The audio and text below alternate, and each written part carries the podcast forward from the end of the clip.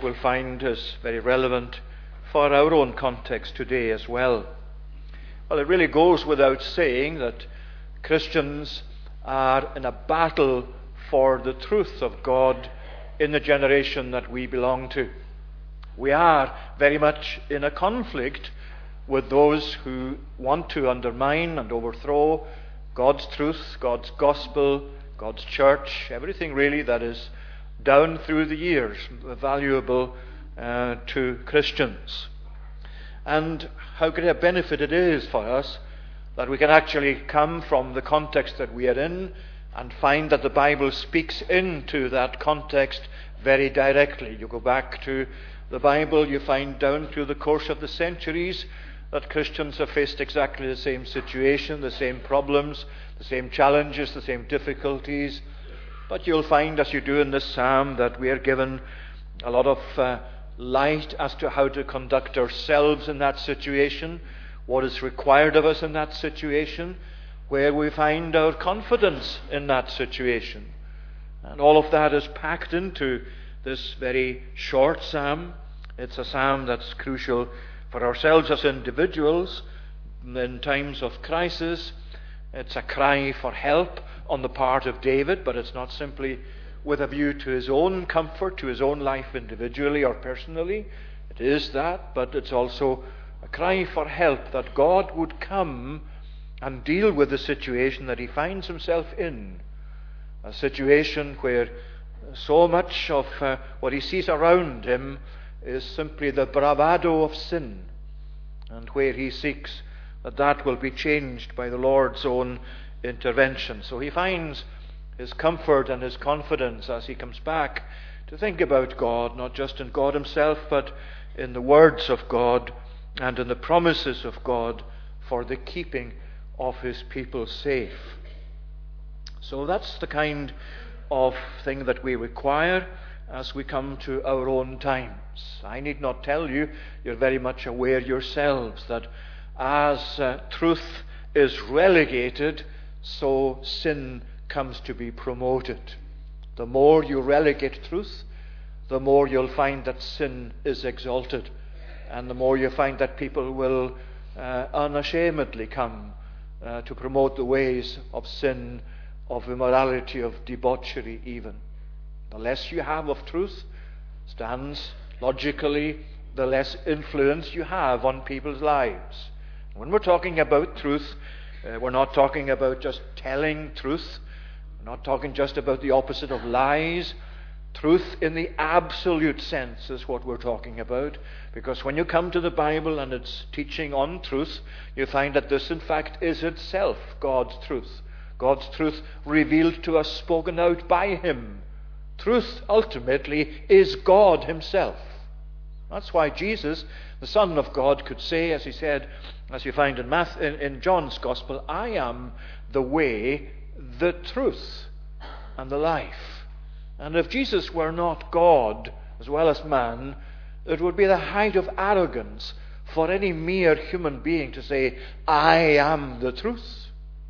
We can say as Christians, we know the truth, we value the truth, we promote the truth as far as possible, we defend the truth, but none of us would ever have the audacity to say, I am the truth. Only God can do that. And everything that we know as revealed truth, the truth that is especially set out for us in the written word of God in the Bible, is something that has come, that has all come, and is derived from the fact that God Himself is the truth in the absolute sense. So let's look two things. Firstly, David's cry to God. We'll look at David's cry, first of all, looking at the crisis that he describes. And then, secondly, his cry out to God and what that included. And then we'll briefly look at God's answer as well, uh, where God, uh, in verse 5, uh, especially speaks back to David as to how he is going to arise and come to hear in response as he's heard the words of David's prayer. Then we'll look at, secondly, David's confidence in God, which will include the words of God and also the people of God in verses 6 to 8. So, first of all, David's cry to God, and then we'll look at David's confidence in God. Here's his cry to God. Here's the crisis that he's describing. Save, O Lord, for the godly one is gone, for the faithful have vanished from among the children of man. Everyone utters lies to his neighbor. With flattering lips and a double heart they speak. May the Lord cut off all flattering lips, the tongue that makes great boasts. Those who say, With our tongue we will prevail. Our lips are with us. Our, our lips are ours. They belong to us. Who is master over us? So David is describing the society that he finds in his own day, the situation, the conditions, the crisis that he cries out of. He knows that the godly have become few, that those who are faithful to God have virtually vanished from the face of the earth. At least that's how it feels to him. That's how he himself senses things. That's what he's aware of. The scarcity of those who uphold the truth is his great complaint to God. It's that which he brings to God. And there's plenty around, he says, of talk but the talk that he's aware of uh, uh, on the part of those that he's describing, it's uh, flattery, it's lying, it's boasting, it's smooth talk, and he tells us it actually comes from a double heart. People whose hearts are not stable because uh, we know that only the truth of God will, in fact, keep your heart stable and put your heart together the way that it should. It's interesting if you go to uh, Psalm 86 just briefly flick forward there to a verse that we often sing, but perhaps don't just stop to think about what it says in uh, Psalm 86 and verse 11 there, where he says, Lord, teach me your way that I might walk in your truth. And then he says, Unite my heart to fear your name. Now it's interesting that he speaks there about God's truth and something that he himself wants God to teach him to walk in the way of his truth. But to do that, he says, Unite my heart to fear your name. Why does our heart need to be united? What leaves our heart in this situation, this, in this condition that it needs to be united? What does it mean that it's disunited? Well, your heart is disunited and mine is disunited because that's part of the ravages of sin, isn't it? You find that in uh, our lives as they are without God's grace coming to powerfully influence and change our lives. What is uh, the case with our soul? Well, all of these faculties of your soul, your mind, your conscience, your will, your emotions, it's not that they're not working, but they're not working properly. And they're not working properly in relation to each other. Because sin has broken down the relationship between the matters of our heart or of our soul, which is really what David means in Psalm 80, 86 there. Uh, his heart, he means his whole inner being. United, Lord, he says, put it together for me, so that by that I may walk in your truth. Teach me to walk in your truth. That's what we need. That's what people everywhere need. That's what we need throughout our society. That's what you and I need. Our heart to be united. That's what grace does. Sin breaks things down, breaks things up. Sin breaks us inwardly, sin breaks us in our relationships. Grace mends. God in His grace, God in His power, God in His love.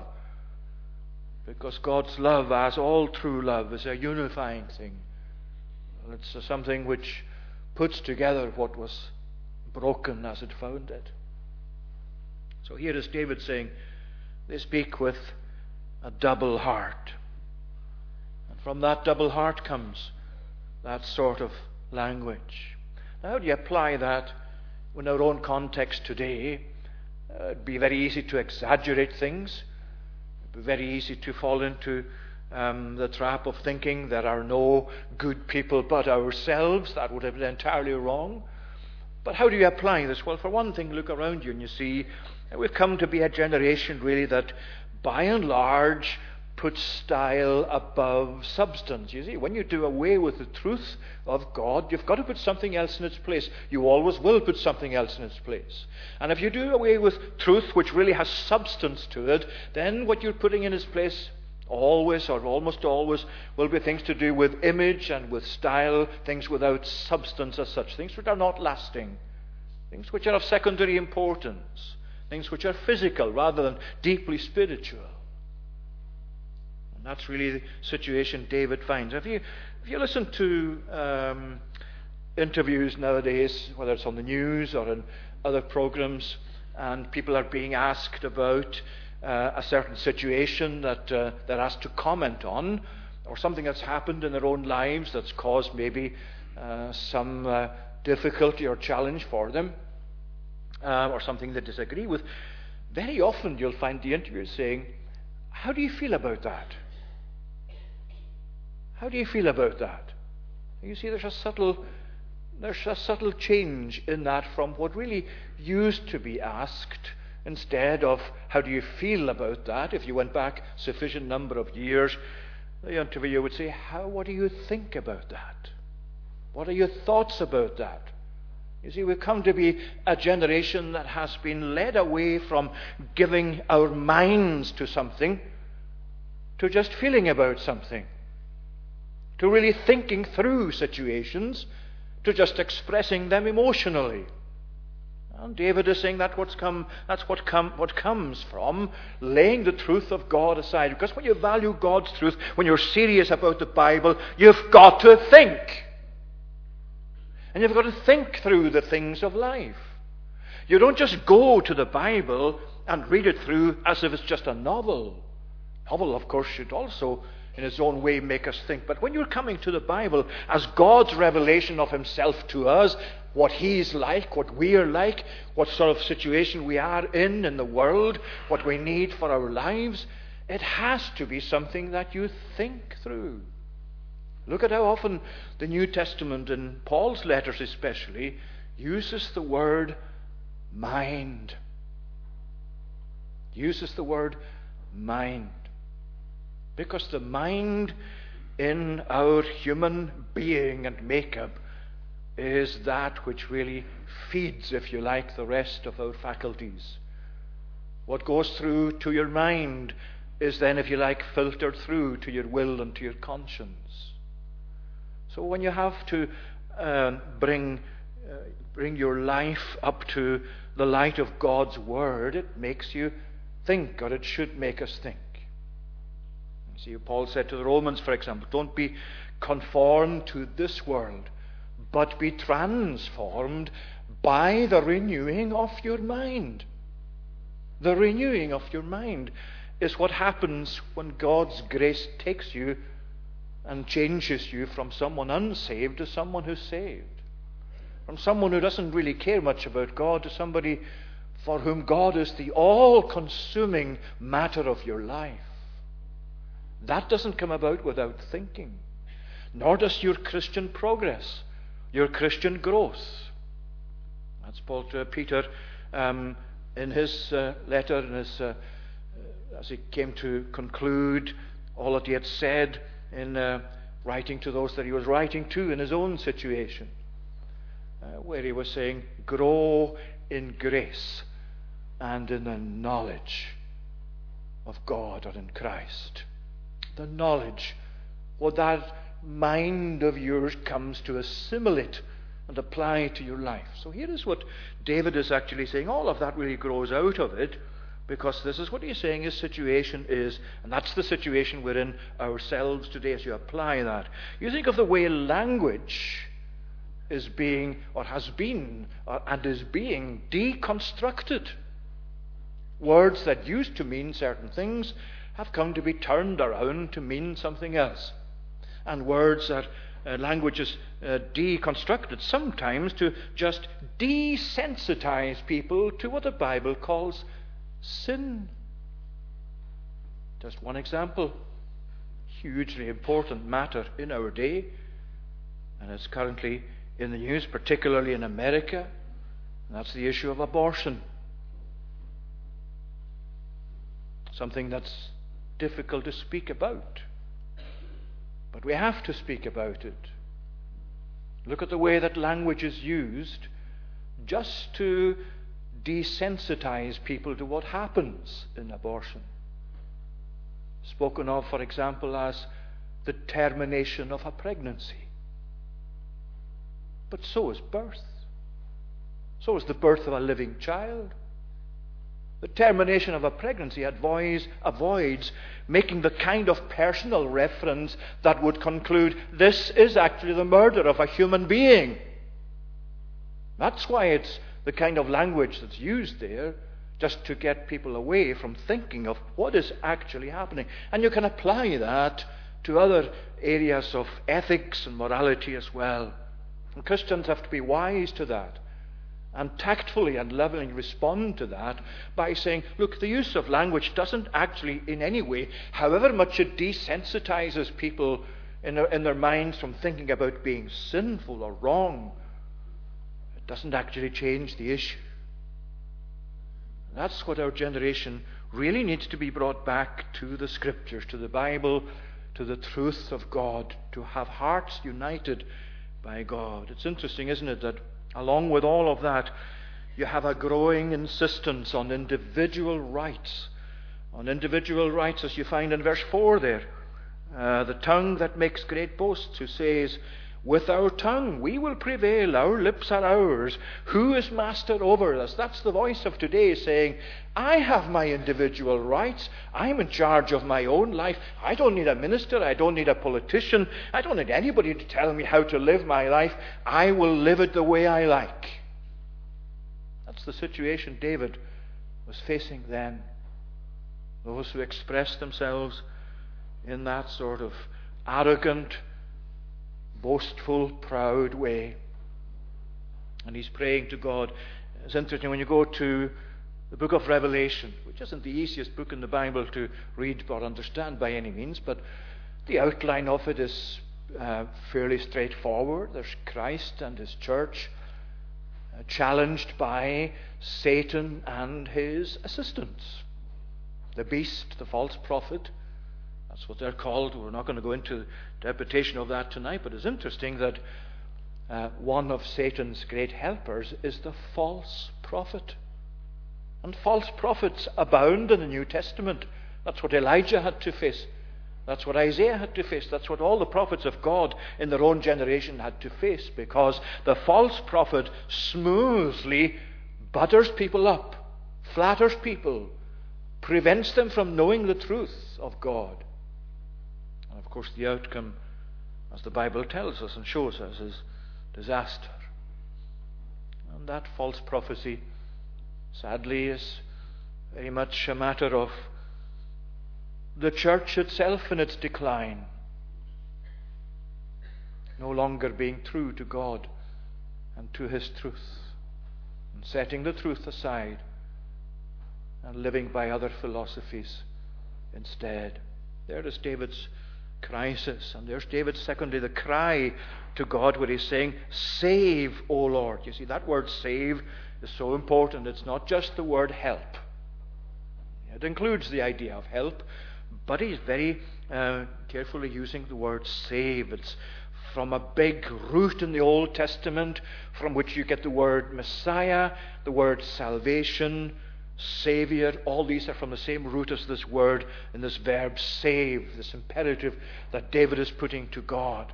Why is that? Because David knows that only God's intervention actually is going to change things. Have we got this into our heads tonight? Are we impressing, pressing upon our people in the generation that we belong to that the situation that exists in our land amongst our people, the crisis that we know of, that's described in the likes of Psalm 12 and elsewhere, the only solution to that is to bring it before God and seek that God Himself would intervene by the power of His truth. Save, Lord. Deliver us from this, Lord. That's what He's saying pretty much saying in that use of that one word, save, or these words, save, O Lord, it's David acknowledging, Lord, if you don't help us, we're done for. We're just going to go further on into this pit of darkness. But you, Lord, can do it, and we're appealing to you. Save. Take us out of this extremity. And that's what we must do Likewise, we have to be convinced, friends, tonight that the crisis we're facing is far too uh, far too great for any political philosophy, uh, for any philosophy at all, in fact, for any human philosophy. How much, however much, we may find that people are very sincere and very genuine in trying to solve things that way, and we have to support them and pray for them where they are not in, uh, in uh, opposition to God's truth. We need more than that. We need God. We need to be saved. We need the intervention of a Savior, the only Savior who can come to our aid. We have the privilege, friends, of coming to the God we know answers prayer. God who's ridiculed, the God we're advised to throw aside, the God we're advised is outdated belongs to an old book that's no longer relevant. You know that that God listens to your prayer, hears your cry, just as much as he did in the days of David. And as you come to cry to him, you can actually plead with him as David is pleading to come to deal with one. You see what he says is pretty, uh, it's pretty uh, strong language, isn't it? He's saying that, may the Lord cut off all flattering lips, the tongue that makes great boasts. Now, you mustn't conclude from that that inevitably David wants all of these people destroyed. It's not really what he's saying at all. What he is saying is, may God intervene to change this to cut off the flattery and to replace it with truth. And only God has the capacity to silence the big talkers, the big worldly talkers of any generation. But he's appealing to God in a way that knows that that's the case. And what is God's answer? Well, he's saying here, because the poor are plundered, verse 5, because the needy groan, I will now arise, says the Lord. I will place him in the safety for which he longs. And it's very interesting and significant the way that uh, you find in the Old Testament, especially, this word arise used of the Lord. Sometimes the prayer itself calls upon the Lord to arise as if the Lord were sleeping. You see, he's talking about times when the power of the Lord is required, when it has uh, uh, receded because of the arrogance and sin of human beings that have provoked him. And uh, David is appealing here to God to intervene. And sometimes you find elsewhere in the Psalms, Arise, Lord. As if he's saying to God, Stir yourself up, Lord. You see, we can use bold language it's not uh, language that's irre- irreverent, that's unbecoming of us when we come to God to say to God, Arise, O Lord. Show yourself, stir yourself up, come for our salvation, stir up your strength and might, he says elsewhere.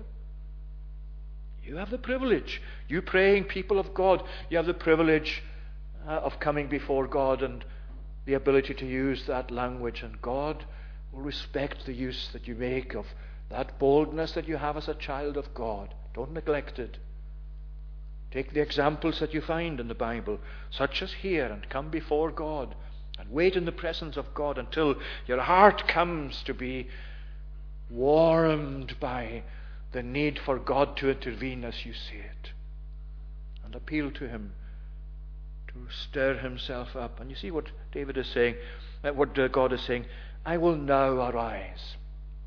Isn't it marvelous the way that you find throughout the Psalms David um, actually speaking about the circumstances he was in, and then he cried to God, then he speaks about God's answer.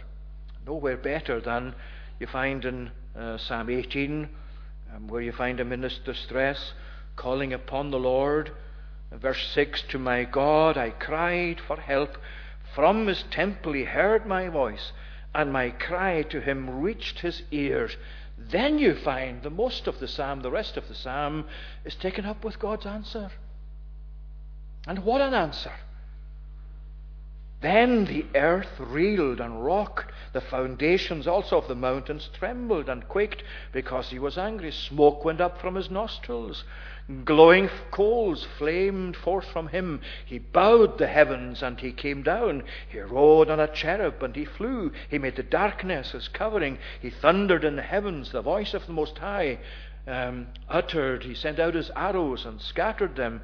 All the way through there, you find time after time building up all of these upheavals in the creation, you might say, and they're all an answer to David's prayer. It's David's way of saying, when the Lord answers, you never know what he's going to do.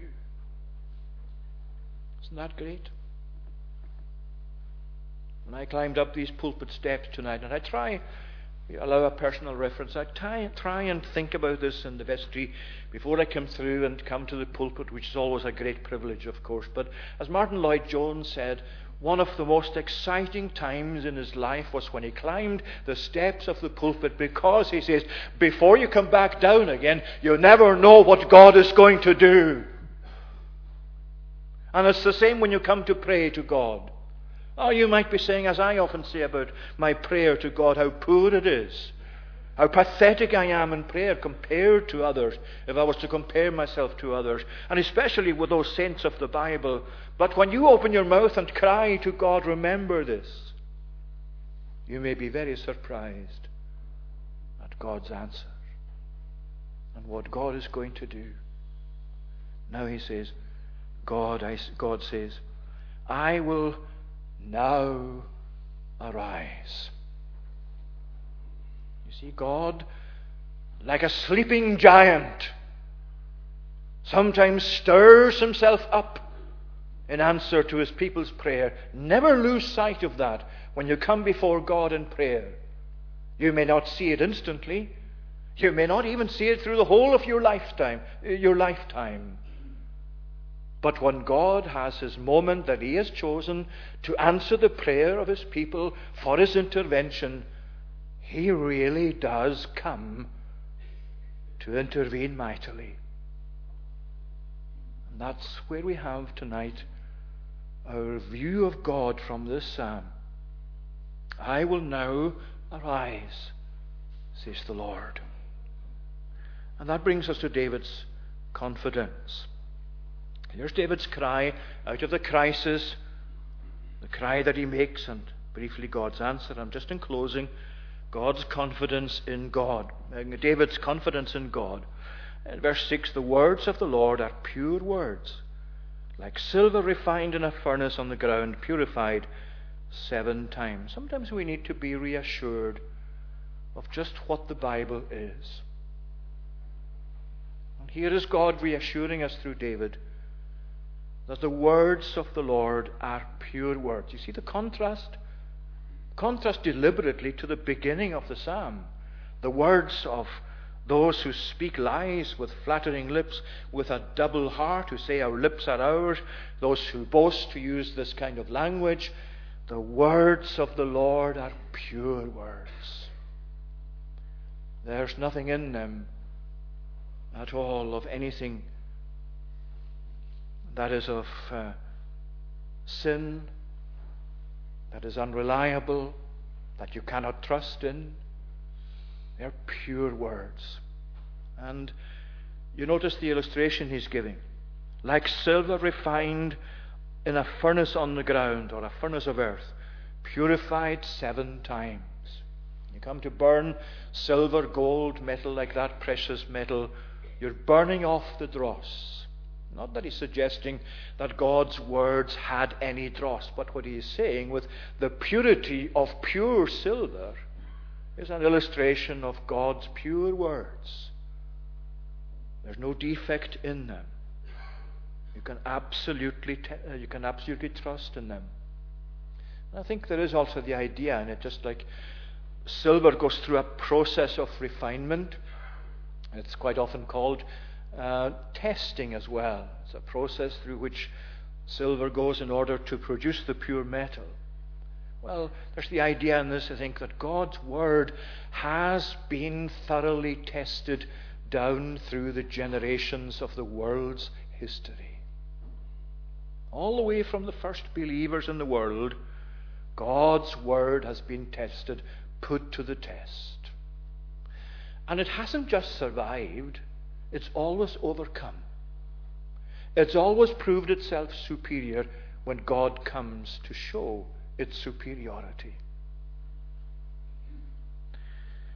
We need that confidence in the gospel. We need that confidence in the Word of God when it's so uh, very much tested and when we are very much tested in regard to our belief in the Bible itself as God's Word, God's truth. Have you ever thought how incredible a thing it is that the Bible still exists? That the Word of God still exists in our possession as we have it in written form. Go back over the centuries in the history of the world.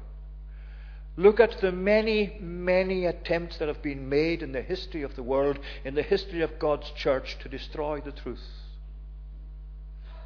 And is still there in its integrity, untouched. Because you see, you cannot destroy the truth. You can undermine it, you can misrepresent it, you can do all sorts of things that will seek to put it aside.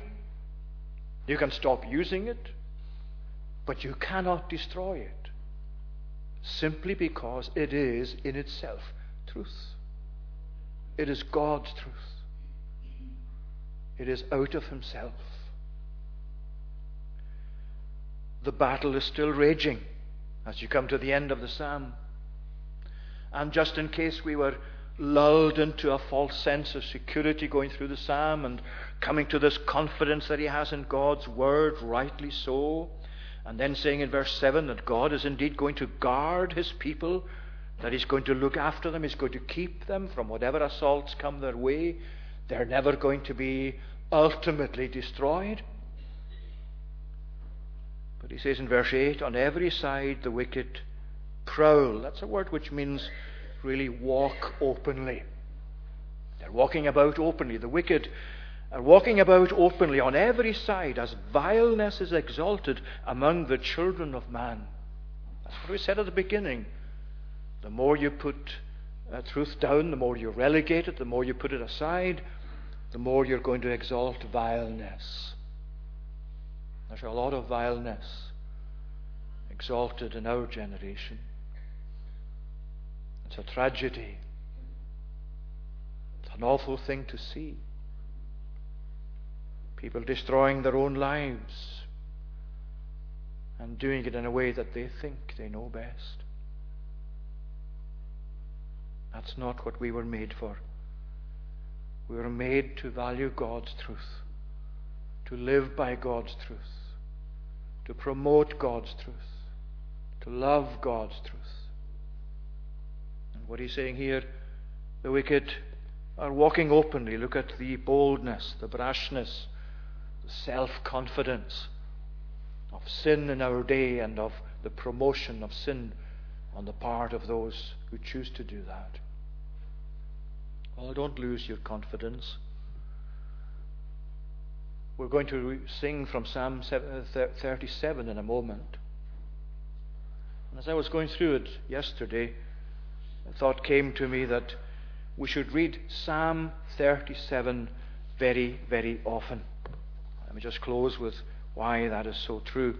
Because Psalm 37 is a psalm that fits in so much with what we're seeing in Psalm 12 tonight. Here's the way that uh, the Psalm of David, Psalm 37, begins Fret not yourself because of evildoers, be not envious of wrongdoers for they will soon fade like the grass and wither like the green herb.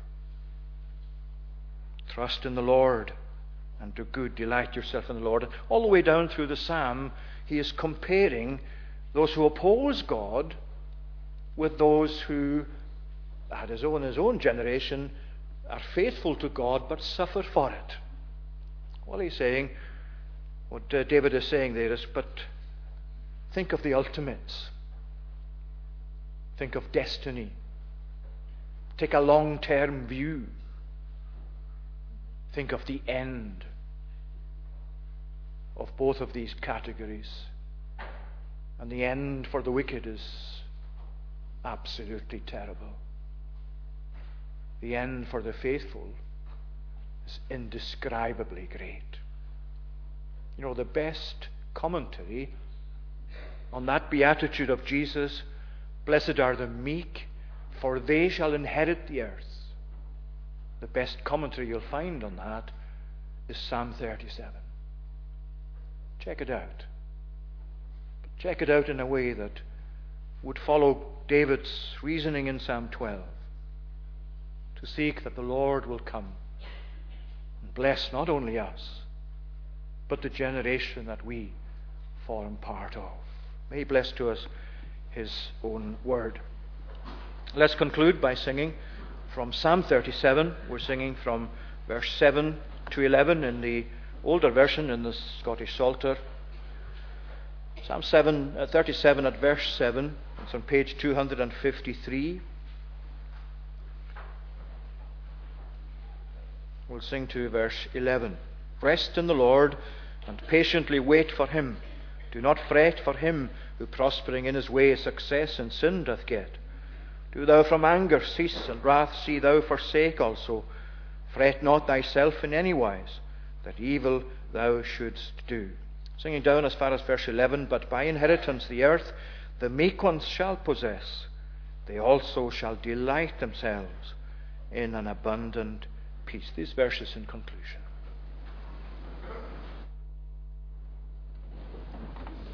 Rest in the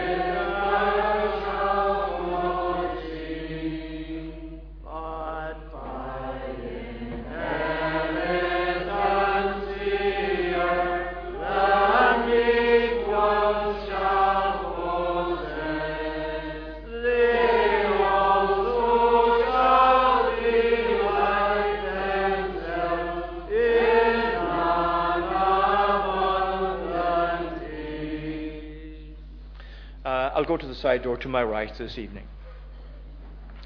And now may the peace of, of God, the grace of God, the love of God the Father, and the communion of the Holy Spirit be with you now and evermore.